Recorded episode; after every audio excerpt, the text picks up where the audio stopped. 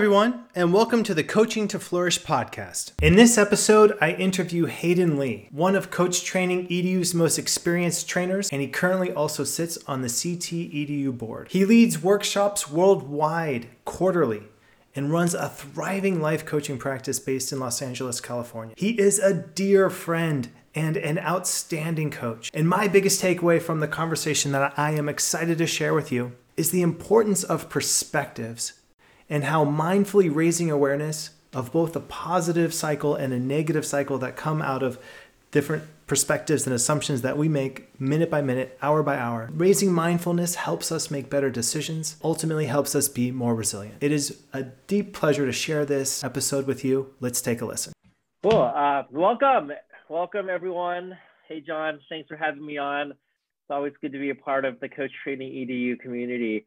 Um, yeah, it's, exciting to be here. It's definitely uh, some interesting times we're living in right now, and I'm learning just the, the skill set and the tools that we have as coaches and what we do for our clients is needed now more than ever.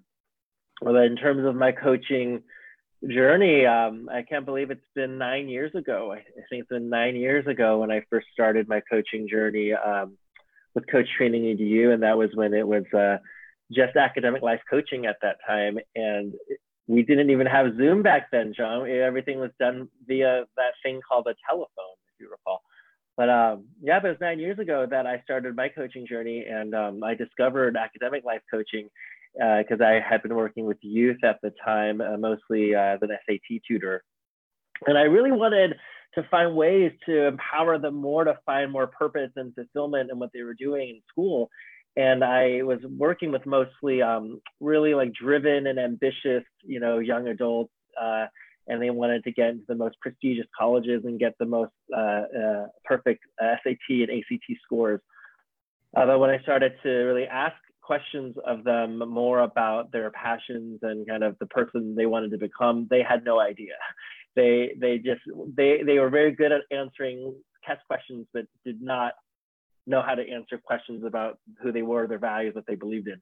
And that really bothered me. And that led me on a search online to find a different way to serve that population. And that's when I stumbled across academic life coaching. And that's when I found John. And um, I gave him a call. And yeah, the rest is history. Um, I got you know trained as a as an academic life coach with John over the telephone in one of his first courses. And then not long after that, John asked me to become a trainer and then um, yeah from there john uh, i helped john with developing the executive coach training program.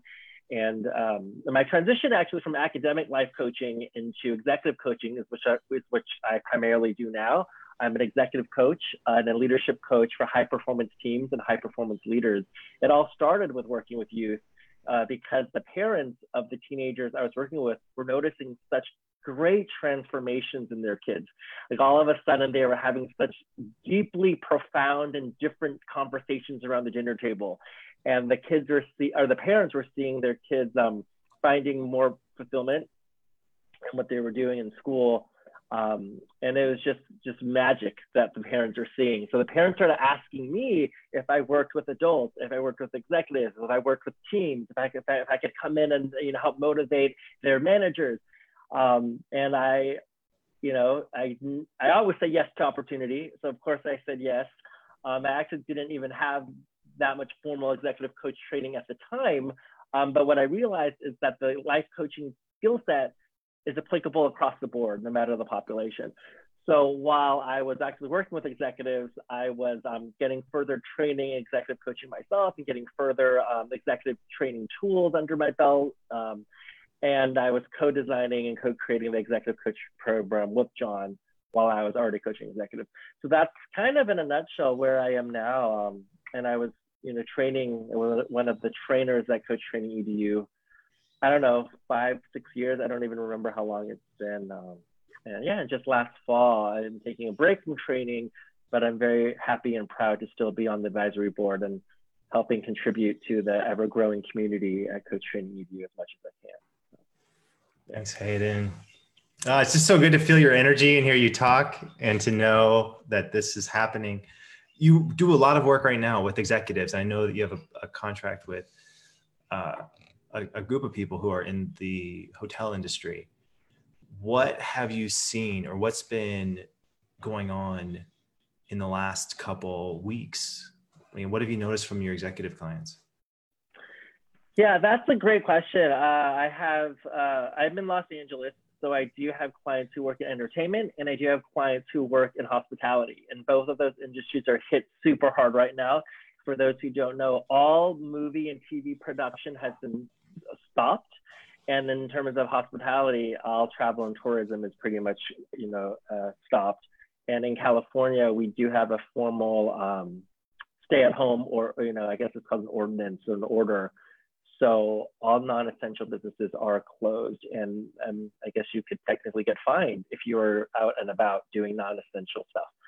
So with that, um, yeah, the my executive client who runs a hotel in Santa Monica is they're doing okay. They're they're still um they're still open. Uh, um, as far well, last time I talked to them, they were still open. I'm not sure exactly today what's happening because things are changing day by day. But the last I talked to them, they were open, and he was making a commitment to thinking about the type of leader he wanted to be, which mm-hmm. comes back to what we're talking about today in terms of resilience. So all the coaching that we've been done in terms of helping him define the type of leader he wanted to be and how he wanted to make his team feel is all coming into play right now so he you know he did have make the decision that all, all of those people who all of them will have their jobs still and they're going to find ways to make it work. And they're all figuring it out day by day together. It's definitely challenging. But it all comes back to he wants his team to feel heard and, and valued um, and collaborative at this time. And that was a lot of that is about the coaching is as coaches we help our you know, clients take time to stop and reflect on the type of person and leader they want to be. And there's no better time for that to come to the forefront during than times of challenge, which is what we're experiencing right now. Right, right. So Hayden, what what are your favorite, like you personally, or like or as a coach, what have been the your favorite tools in your toolbox? Yeah question. Um, well, even well, you know, John and I, um, when I was doing my master coach um, mentorship, when I had my mentor coach, you know, something that I really learned. The bottom line here as coaches is the you know two biggest tools in our tool belt are powerful questions and offering insights, right? So even before I want to get into specific coaching tools um, for resilience, it's first asking our clients the, that, that powerful question, what is your relationship with resiliency? Mm-hmm. I think that's a really, really good question is to help people start reflecting on how are they with challenge and bouncing back? How are they with um, their relationship with resilience and their relationship with resistance? So I think that's first and foremost a really good creating awareness right? It's asking those types of questions of the type of qualities and skills that we need in this moment, right? Which I believe is resiliency, but I also believe we need creativity, innovation, and compassion right now. Those are just some things off the top of my head. But to ask clients, you know, wow, what are some key skills that we need right now? And then asking our clients how they think, what they think their relationship with those traits are. So first and foremost, I think that's really, really great insight is to create that awareness in our clients.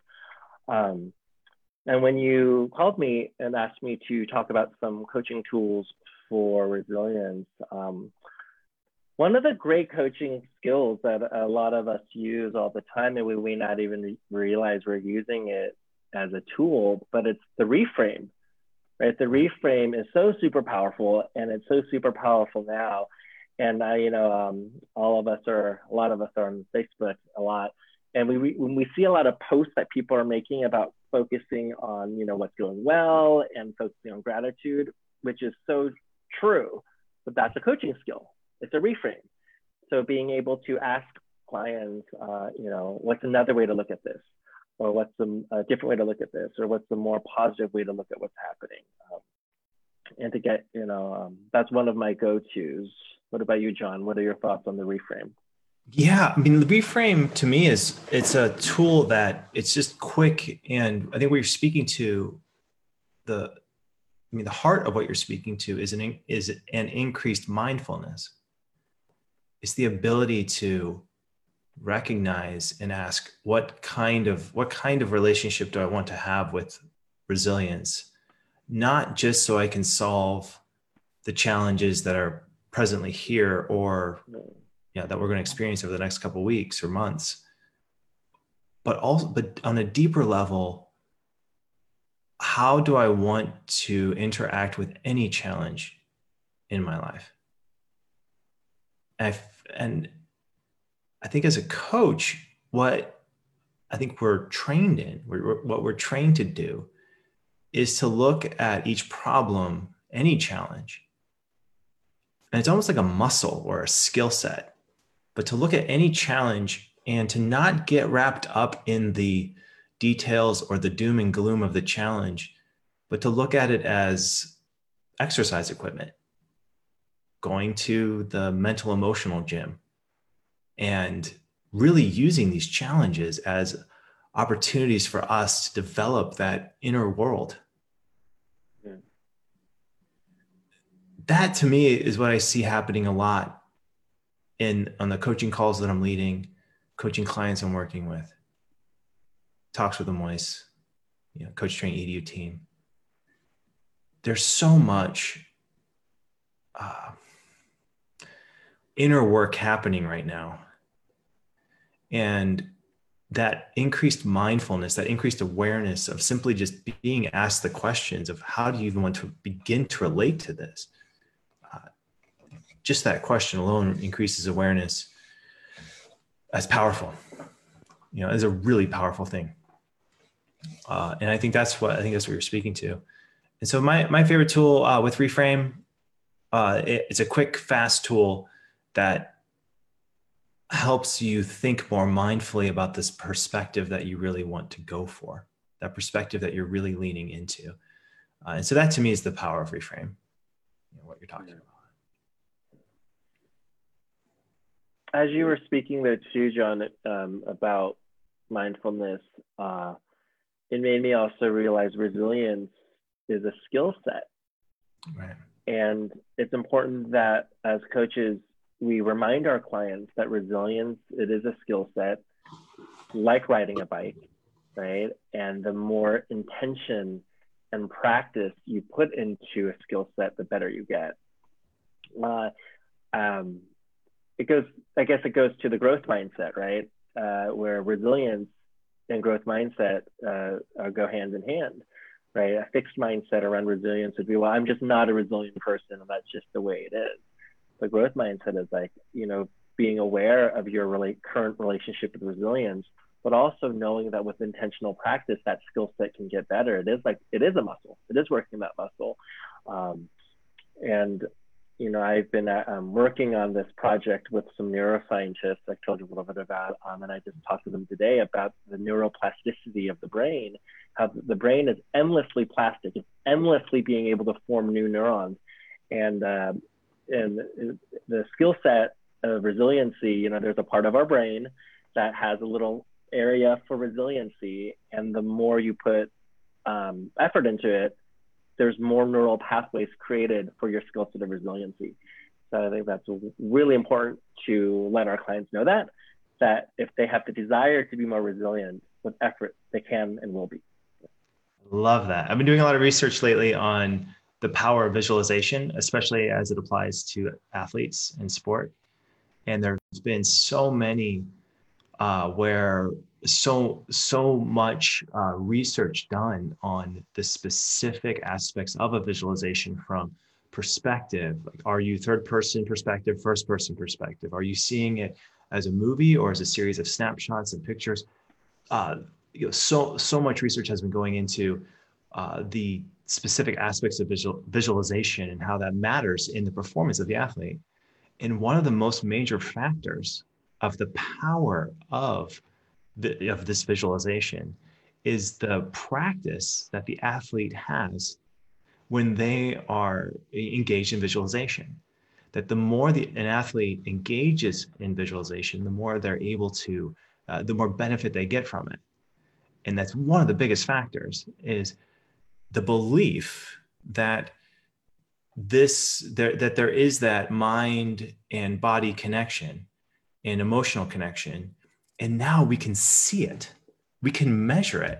Mm. you can literally measure the impact that an athlete is having on visualization to the the neurons doing the same pattern of of firing just in the visualization than when they're going out and doing the actual activity. It's uh, our minds are so powerful.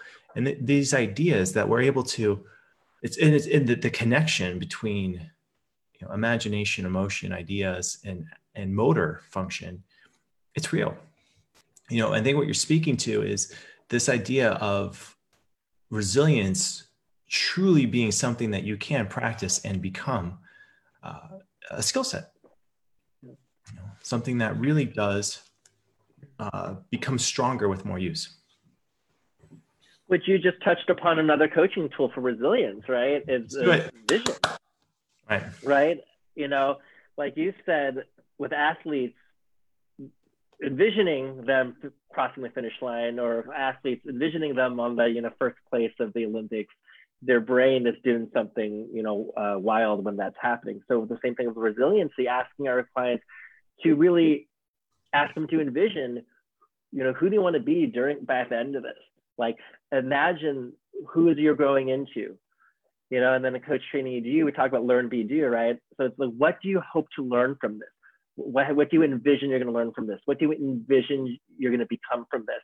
And really flesh out with them a clear picture of that vision of how we're all going to be stronger, smarter, more loving and compassionate as a result of this. And to really see that in your head is very powerful, right? Is to be able to have that vision of, you know, where we're going to be six months from now um, and how we're going to be grown into a better version of ourselves is, is pretty, pretty cool. Uh, so, right. Right. And the idea of vision too, I think that what goes hand in hand with that uh, is to create a reminder of the vision because it's so easy to get it's it's almost like there's a tug of war happening between the doom and gloom of media and you know external news uh, which is there. I mean there's no real i mean you we could ignore it but it's part of life. It's there. And the on the other hand the ability to craft a meaningful uh, effective vision for ourselves. Yeah. and to stay connected to that vision find ways to lean into that vision uh, and be reminded of it. In the 1.0 training we do vision recordings where you re- literally record your like the vision like to see yourself six months from now. You know with your phone memo put music in the background things like that. Yeah. Uh, it's one of my favorite tools I have albums of these things that I've created over the past, is it 15 years now? So it's, uh, it, it's that idea of the more you practice and the more you practice the vision, the stronger it gets. It's yeah. just, it's, it's a muscle almost like anything else. Well, I really enjoyed the visioning, you know, your vision, the vision exercise in 1.0 um, for the, there's the audio recording but then I think people have gotten creative over the years. You know, the more visual learners were making vision boards, right, or having visual representations on their um, computer screens and stuff like that. And what I always, um, you know, suggest people do in in their vision of their audio or visual representation of their um, their vision is to include the, the qualities that they want to have, like characteristics, not just um, what they're doing or the how much money they're making or their profession, which that's all well and good. Um, but you know, it's like the the mindset they want to have, the, the, the qualities they're growing into. Resilience being one of them. Um, compassionate, uh, um, mindful, right? Like I think that's super important as well, and it kind of reminds me a little bit about um, this new term I recently learned, psychogra- psychographic, right? Because oftentimes we hear about demographic but there's also psychographic. And I think psychographic is oftentimes like we don't spend enough time with that, but I actually think that's more important than demographic. You know, a lot of coaches are on this call when they're crafting their ideal client profile, there may be a lot of um, demographic, you know, age, profession, male, female, stage in life. Yes, that's important. But I think psychographic, let's not dismiss that in terms of the qualities and the mindset that we, we are we want not only in our ideal clients but also trying um, even like even right now with this um, the unfortunate uh, uh, COVID-19 virus, like they're identifying a lot of the demographics of people who are the most affected by it.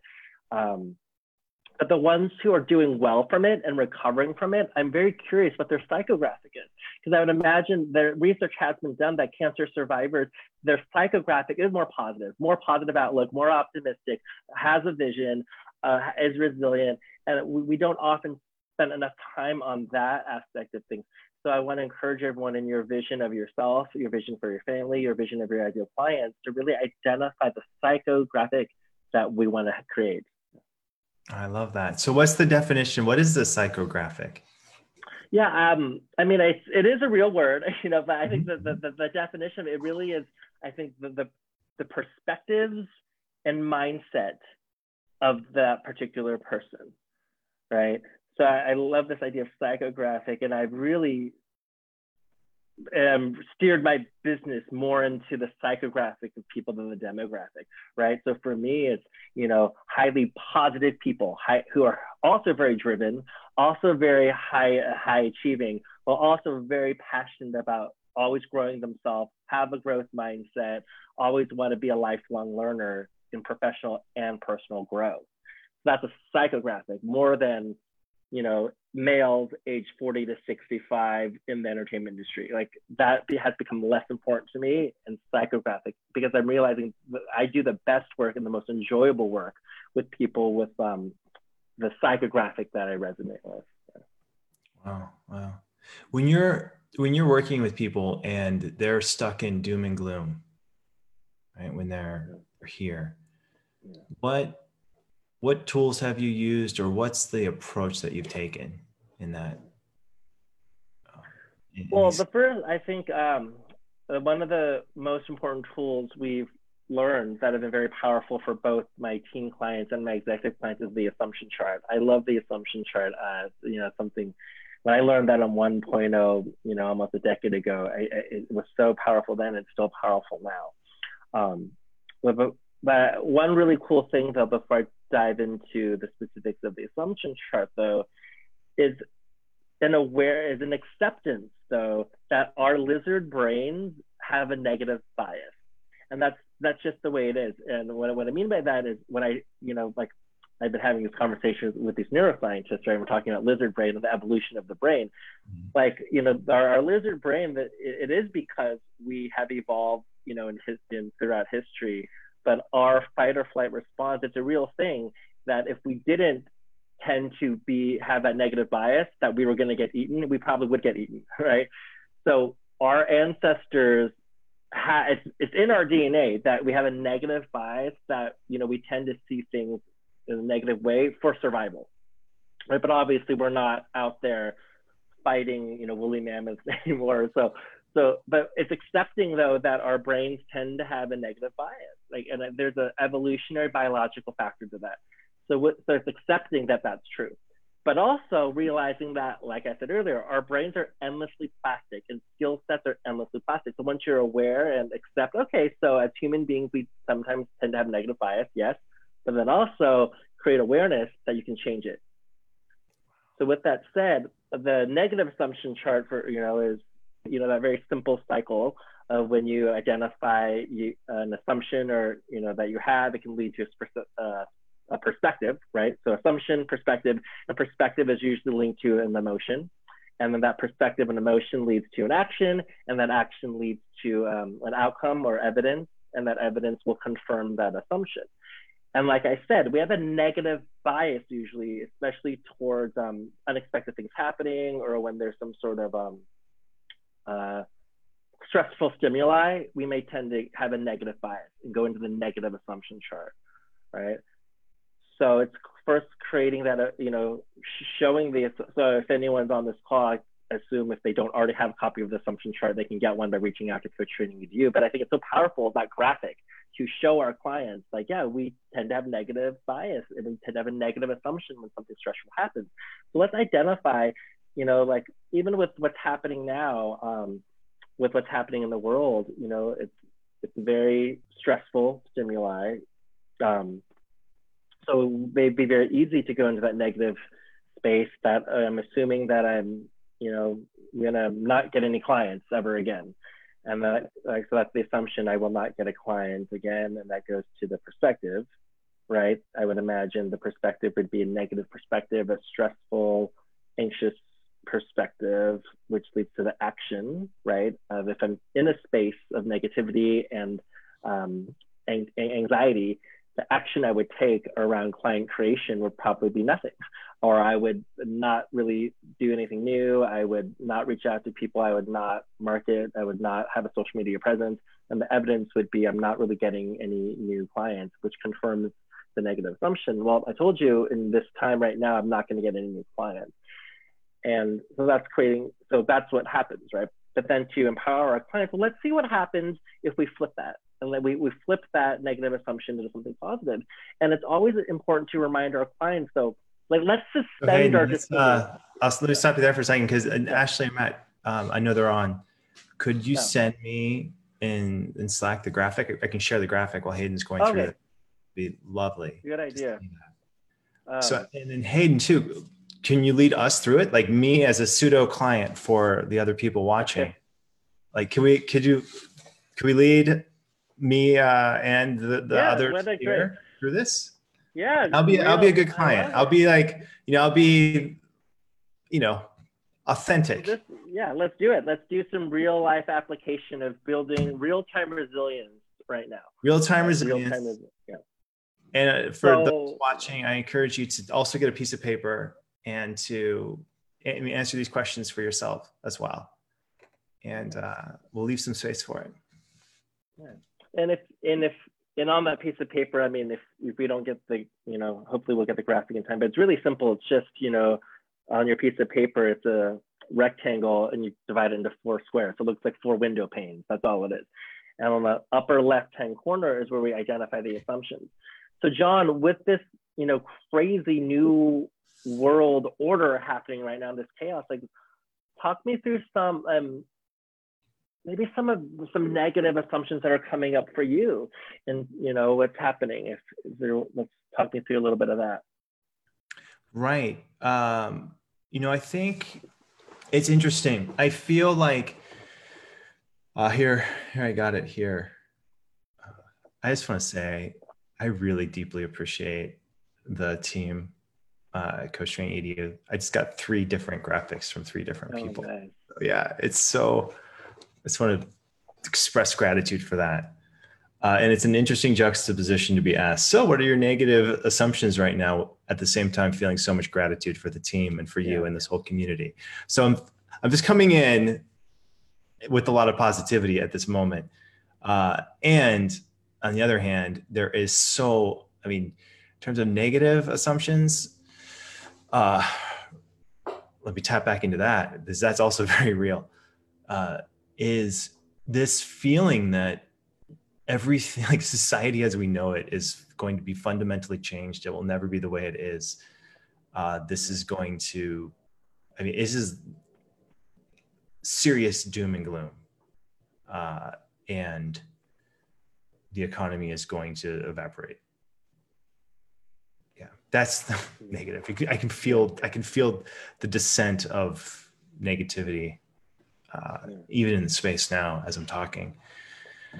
Yeah, I mean, and then so the idea is now is to contract, see how you can save, uh, basically go into full cactus mode and try to conserve as much resources as possible while spending as little as possible.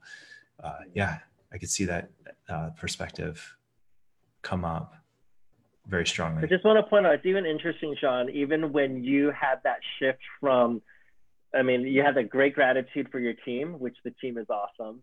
then shifting to the doom and gloom, like there's this energy shift in you, which was so evident and palpable. Like um, it was quite fascinating uh, how your energy shifted and your body language changed. Um, but yeah, we're starting with the up, the box on the left, right? The assumptions. So the negative, so the negative assumptions you are referring to is, well, which, if we were to pick one, um, what's one assumption we want to isolate to, you know, to flesh out a little bit? So what's the specific negative assumption? Uh, specific negative assumption is that, uh, I mean, uh, things are going to be very bad. Just they, you know, they are. Yeah, things are going to in- increasingly get uh, even worse. Yeah. Yeah. Yeah. Just a, you know, pause for a second. Um, we're gonna so we're gonna isolate that assumption, which things are going to get very bad. But what I'm pausing is like if I were to what, why are we laughing? What's it's just so heavy, Hayden. It's just, I mean, you well, look it is heavy, about you know? this I mean, it's such an interesting. I mean, with, what I feel, this is what I feel like happens in coaching world so much is it, there's this feeling of, and I just came from a class. I just led a class, a two-hour class. It was our last session, and it, I mean that's just our last sessions in a six-month course are, are just a lot of emotion, uh, and especially given the environment that everything's at, and I mean, I've been coaching and being coached since you know my mid 20s it's it's been a while and i sometimes i mean when, when i really lean into like what coaching means to me and like how i feel like uh, you know what we're trying to do and, and explore these ideas and share them uh, it it feels like as a as a collective like what's happening now this huge paradigm shift that's happening in our society right now uh, I feel even even more strongly than ever that the co- the concepts that we're talking about, like you know, empathetic listening, uh, being uh, raising awareness, uh, neuroplasticity, uh, the, even this idea of mindfulness around assumptions, being able to recognize subtle shifts of energy and go into these different perspectives and different assumptions, all of this work now is more. It, it, it's it's even more important now than ever before Yeah. and it's fascinating to feel this assumption chart and to go mindfully into the negative. Because I, I that's what i'm recognizing right now i feel like not human nature the negative is there but i feel like everyone myself included you know tries to get away from it. We try to move away and now we're going directly into it even deeper into it. It feels like going into dangerous territory. But I know that you know here you're holding space uh, as you know a master coach. That this is also the value of coaching is to go into this negative space with someone by your side who can basically create insight. Yeah. Uh, and to use the negative as you know, we just talked about the, this you know uh, gym equipment you know to, yeah. to gain these insights um, so that's what's happening that's a lot of emotion Hayden. it, it is and i honor you and acknowledge you for the vulnerability uh, i didn't know we were going to be doing a real life demo here so I, we t- I, I in our plan on this we chatted a little bit and this yeah. feels like it's in this um, but I, but I want to use this as a teachable moment since I imagine most people on this call are coaches. So this is, you know, this is a real life teaching moment for everyone on the call. I, I, I wanted I, I wanted to pause the assumption chart for a second to bring light to something that's happening in my client right now. Something's happening in John. There's an emotional response happening. So a lot of times with coaches, we could add, we now we're I have a decision point to make as a coach. Do I continue to force the assumption chart, which would be about the tool, or do I serve the client, which is to see what's happening with John? And I, I, you know, so I'm inclined to actually ditch the assumption chart to really see what's happening in John. Um, but I want to actually ask John how where he wants to go with this. Do we further, you know, explore what you're feeling, or do we go back to the assumption chart, which is because we were trying to teach resilience tools on this webinar, but at the same time, you know, I want to show some of this intuition we have as coaches is because it's never about the tool. You know, when I was, it's not about the tool, it's about the client. So what would serve you most in this moment? Because I see things coming up in you. Yeah. You know, there's, it's interesting because I feel the tug, and this often happens when you're doing assumption charts yeah. between the the negative doom and gloom perspective, or the let's say the negative assumption. And then uh, on the other hand, there is also this uh, this very like I, I feel that you know, there's so much power in human uh, resilience. Like the, the human, like we are as we are tremendously resilient. I believe in the power of, of human creativity, of love, of connection, of being able to be vulnerable and strengthen that vulnerability and, and strengthen these connections. Uh, I can feel the tug both ways in this chart. Uh, and I think that's what in, in this in this space, there is this uh, tug between how much do we allow ourselves to to go into that negative that negative spiral you know how much do we allow ourselves to mindfully go in there and sit and be with and be with that be with the pain? And then how much do we design these structures to move beyond it or maybe even move through it? Uh, and i think that in this in the coaching world and even in positive psychology like some of the you know the next evolution of positive psychology uh, some of the research out there, it's it's pointing to the benefit of being able to sit with pain without reacting to it with the same uh, instinct, you know, the same mindless instinct to either fix it right away or get you know get over it. That's what I'm feeling, you know, and and going in this space, uh, it's powerful. It's a powerful place. So uh, we let's let's we can run the tool. Let's you know let's go through the yeah. Let, let's go to perspectives because this is yeah. So yeah. So before we go back into the so thank you, John, for I gave you the. Uh, this is interesting right now because you know I love this by the way, but it's kind of turning into like I'm coaching you as well as teaching coaching and mm-hmm. like I'm serving you and also serving our all the participants at the same time. Let's do it. So what yeah. I want well what I want to make a note of is if the participants are watching in the session, there's an opportunity to ask the client which direction he wanted to go. Because I saw that all of a sudden there was two directions, either just straight up me, go up through the chart and ignore that he had an emotional response, or check in with his emotional response to see what's happening there, and then ask him what direction do you want to go. So he wants to finish the chart. All right, we're going to do that because you always serve the client and you always go with where the client wants you to go.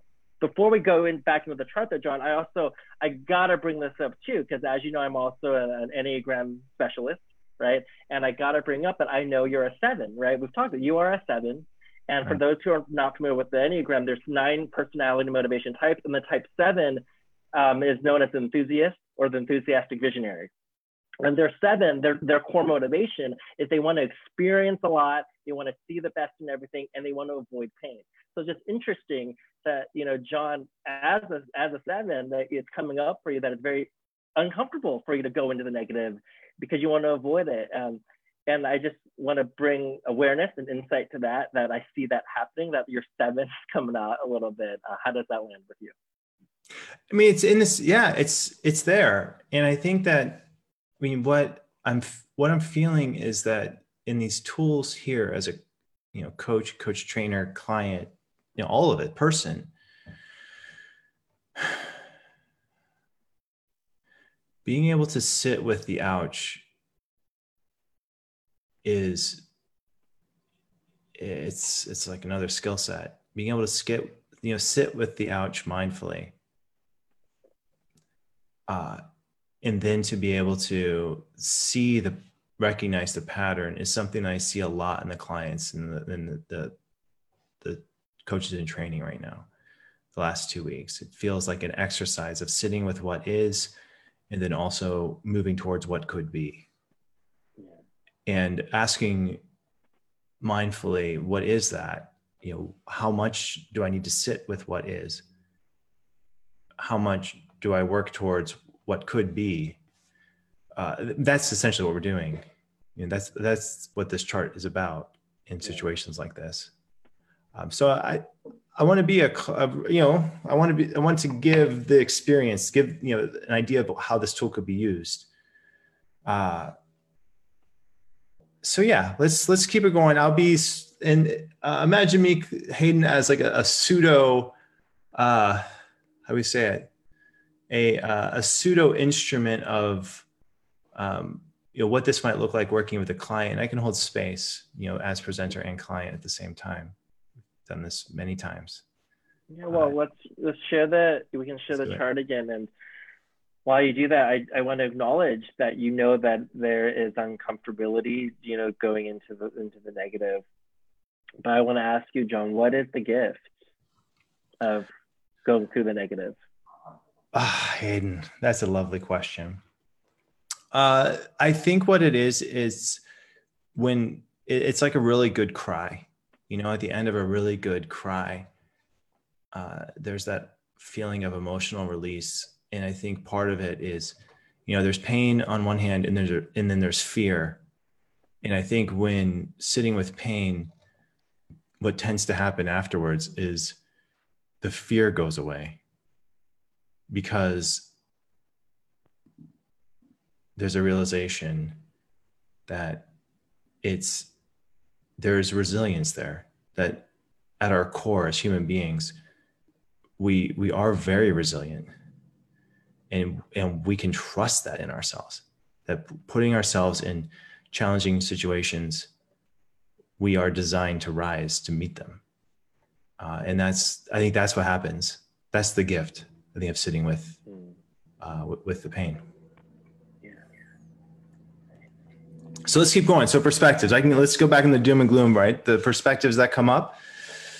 Ah, I think I mean doom and gloom is the name. That's the perspective, right? And then the action steps. Well, what emotions are tied to doom and gloom? Uh, you're trying to go through this fast. You really want to get through. I'm looking at the time. I'm looking at the time and like you know, we're doing it all. We're doing it all. Yeah. But what is the emotion tied to doom and gloom? Uh, negative. You know, um, I think and what I'm seeing too is a, a lot of just challenge, you know, just um, apathy, uh, fear. People are stuck with their families in tight spaces and feeling annoyed at each other. I heard that a number of times on these coach training calls last couple weeks. I think people are still uh, adjusting, you know, all of that. Yeah, I, I think there's a lot of anxiety and fear on what I'm hearing from these perspectives. So then, in that space of the doom and gloom perspective and emotions of anxiety and fear and some annoyance, what what actions would that lead one to take? Uh, fear-based actions. Mm. Um, yeah, which isn't. I mean, there's some use to that as well. It keeps us safe to some yeah. degree right? But uh, yeah, fear-based actions. You know, not not uh, maybe maybe action steps that aren't necessarily in alignment with the, that vision that we were talking about. Mm-hmm. That's a way to say it. Um, yeah, getting stuck in watching the news and feeling worse. yeah, mm. things like that and then with taking actions that may be fear-based and not in alignment with the vision of who we want to become, including watching the news um, all day, what evidence might that lead to as a result of those actions? Right. Um, the evidence that, I mean, just as, uh, you know, fewer coaching clients, fewer opportunities, uh, mm-hmm. feeling really bad and then feeling bad that wow i wasted time in this and feeling even bad about that. Uh, it's feeling bad about feeling bad. I mean it just it, it feels like there can be an endless cycle here which yeah. supports this negative assumption chart. And then all of those outcomes then of course confirm the assumption that this is going to get really bad um, right yeah and then yeah i'm mindful of time too but uh, let's, but obviously that negative cycle which went through is not a useful place that you want to be in to get to that vision of who you want to be. So if we were to go into the positive in this, right? So if we were to take that negative assumption and even and if you might not need to believe it yet in fact we can suspend our disbelief right? You might not believe it yet but what is a positive way to look at what's happening? What's a positive empowering assumption we can make about what's happening right now? Right. Uh, one that i see most from from the coaches in training and people i've been looking at and working with uh, there's a belief now that this this paradigm shift, this change in the paradigm, uh, pro- provides an opportunity. That there are opportunity that there are opportunities right now to move forward both personally and professionally, mm-hmm. and that in times of great change like this, there's also uh, you know in- increased um, you know a heightened sense of you know how we respond really you know will have a, a, leveraged effect on what what comes out you know a year or two from now yeah.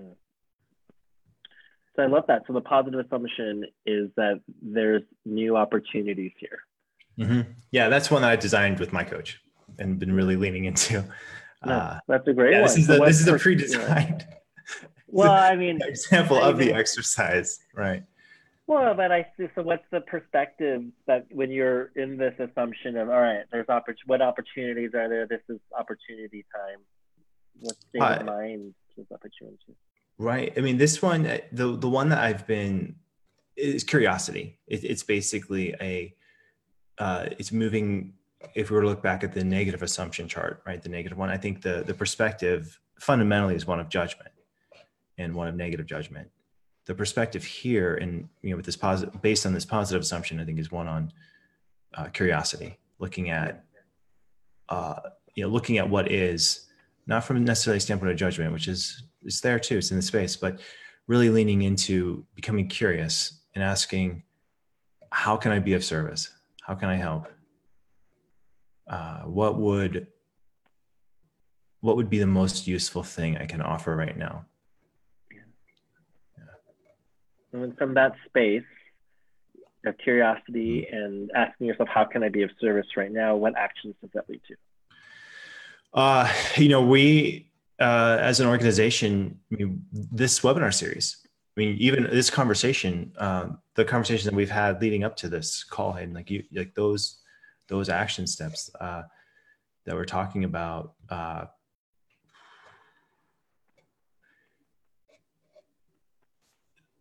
Coach Training EDU is launching a couple initiatives here in the next couple weeks, and I'm I'm I'm genuinely excited about the future when thinking about what what this paradigm shift means to humanity.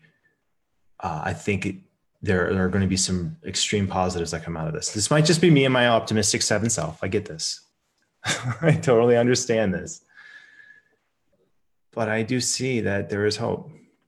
Mm. and there is the way that people are coming together and the way that that people are rising to this challenge is is you know provides a lot of hope. And with these actions of trying new things creating different actions that you wouldn't have taken otherwise what's the evidence what's the results? Yeah. I mean you've this comes from you right? You this is one of the things that if you tr- if you do the same things then you always get the same results right? But if you do different things you get different results. Yeah. I mean, this is this is hayden lee. This is yeah. I hear this in my head in your voice hayden. This is what i hear. That's what comes out of this. I know different things are going to come out of of this. Yeah. Uh, yeah. yeah. Absolutely. Hayden thank you I know we we chatted about this, what this might look like, and what you know, uh, you know, some you know, the assumption chart and the assumption tool. Uh, thank you. Thanks for playing and jumping on this and you know playing in this space. Let's open up to some Q and A, and we have about ten minutes left. This is perfect.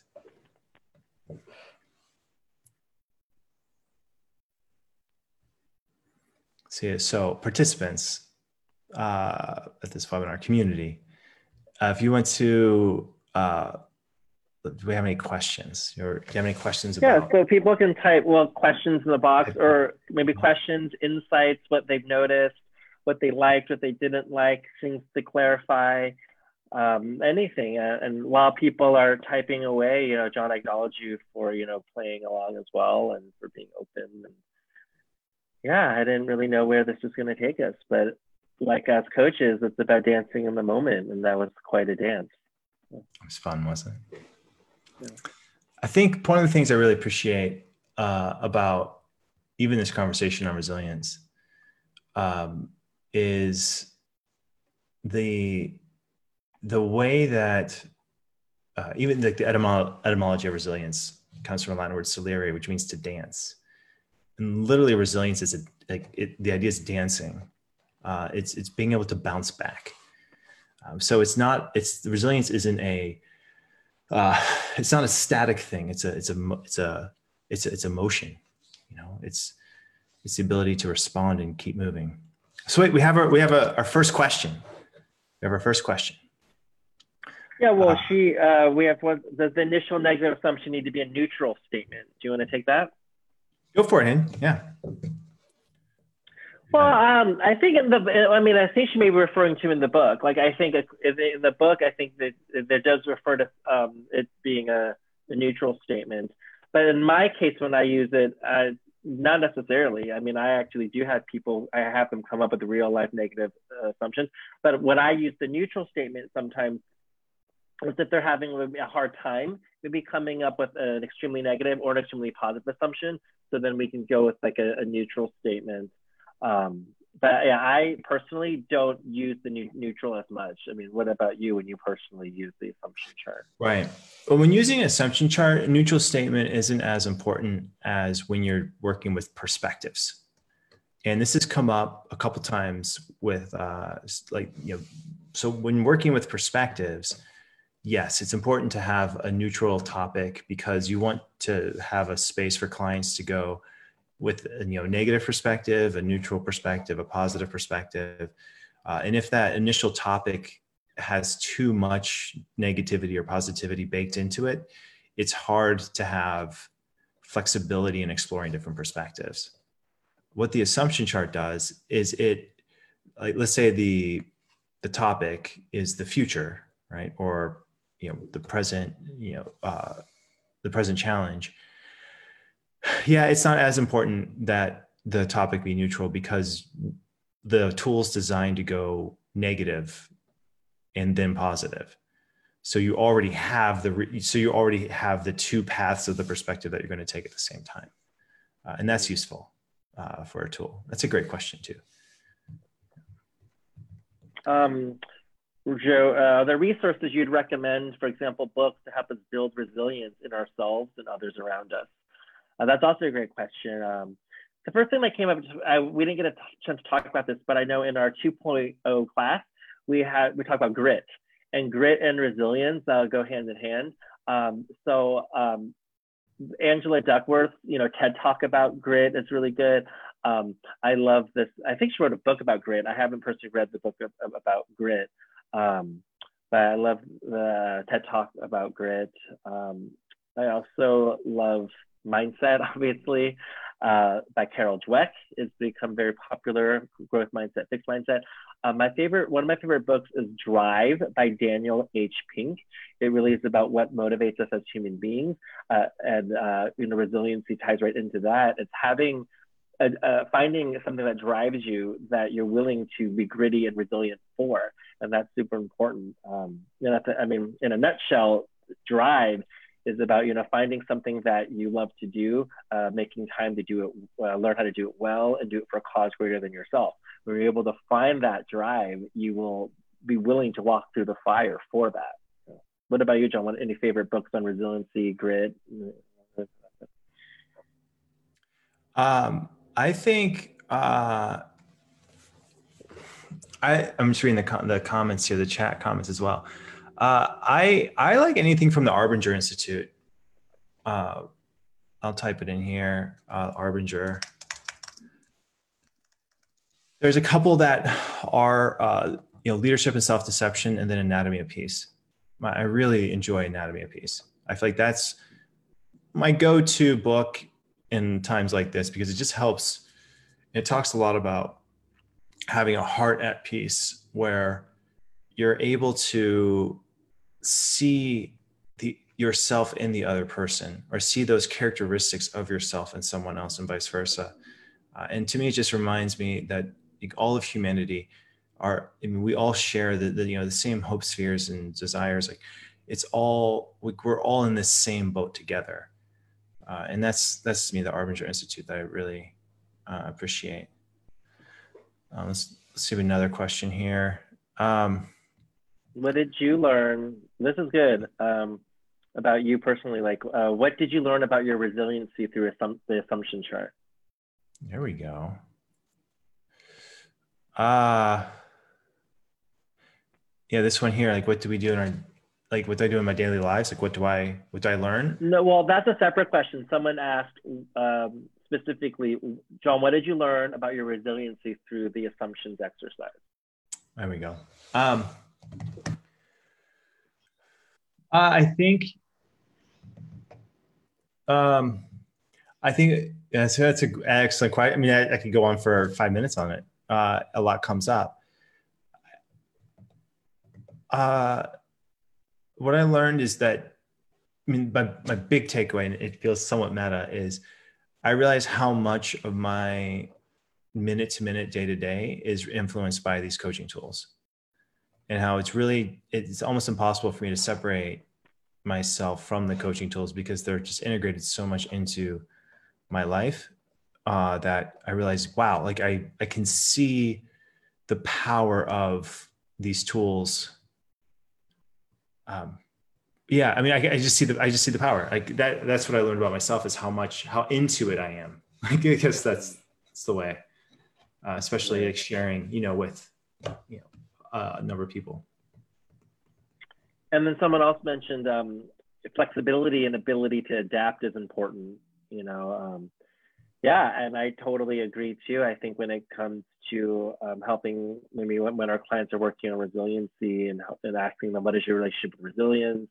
Um, what skill sets do you want to work on right now that are important to you? I definitely think uh, adaptability and flexibility are, are part of resilience. Um, and then having, I mean, once again, like for all of these uh, characteristics that we're identifying that help us through hard times, it's directly using direct communication to ask your client, what is your relationship with flexibility? What is your relationship with adaptability? How resilient are you? How resilient would you like to be? How flexible are you? How flexible would you like to be? What do you need to learn to be more flexible? So we can totally use the Learn, Do framework and ask questions around um, all these uh, characteristics that help with uh, coping and you're totally doing the MCC coach thing, Hayden, where you throw out 15 really good, powerful questions like rapid fire, like that, all of these, all the questions you just asked very quickly, you could ask any one of them and give five minutes and still it would be useful to go through it. Yeah, so, hey, so do not ask life, questions in real life. What do you use, Hayden? Your last question in your daily life, and we will we'll end here. In your daily in your daily life, mm-hmm. what do you use? Like what what are the what what's the one or two things that you do to maintain resilience?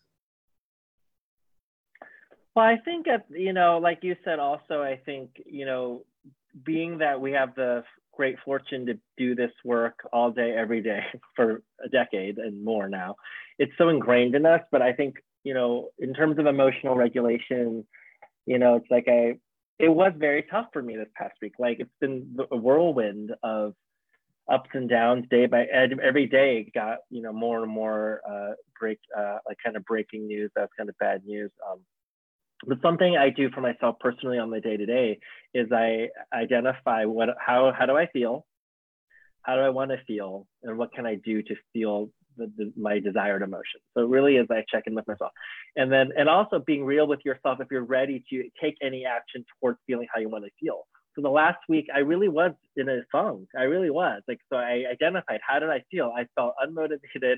I felt in a funk, and I felt sad and you know, how do I want to feel? I knew that I wanted to feel motivated again. I wanted to feel excited again. But I was, but you also have to be asking yourself, am I ready to feel that way? And I wasn't. So I allowed myself self grace and self compassion to feel like a little bit down for a couple days, and it was actually really great. I mean, it was great to feel down because I allowed myself to feel down. But then I knew that I then I asked, or what actions do I need to take to feel how I want to feel, which is like I said, excited and motivated again. And the actions that I decided to take is start is this: get engage with my community again, take action, serve. You know, but I wasn't ready to put myself out there and serve last week yet. So I guess on the day to day, I invite everyone to really check that mindfulness John was talking about. Check in how am I feeling right now? You know, is this how I want to feel? How do I want to feel? What, how, what actions can I take to feel that way? But but don't forget to also ask yourself, am I ready to take action to feel that way? Because if you're not, that's okay too. We gotta have self grace and self compassion. So yeah, so I think that I think that helps with resiliency too, is being very aware of how you feel and it's okay if you're not ready to take action to feel resilient. That's part of resilience, actually, the journey. Yeah. So. Thank you, Hayden. It's just so great to hear your energy, hear you talk, hear you work through it, and you know, thank you for your vulnerability, for for really being you, holding space, and doing what you do. Uh, and uh, and with that, we are completing our first webinar in this resiliency series. So thank you, Hayden. Yes, thank, thank you, everyone John. watching. Thank it's you, everyone. a pleasure. Uh, we will do more of these. If you have suggestions or ideas of other topics you'd like to see, let us know. Um, but thank you, really, truly, for being here yeah. and uh, being part of this community. Yeah, thank you, everyone.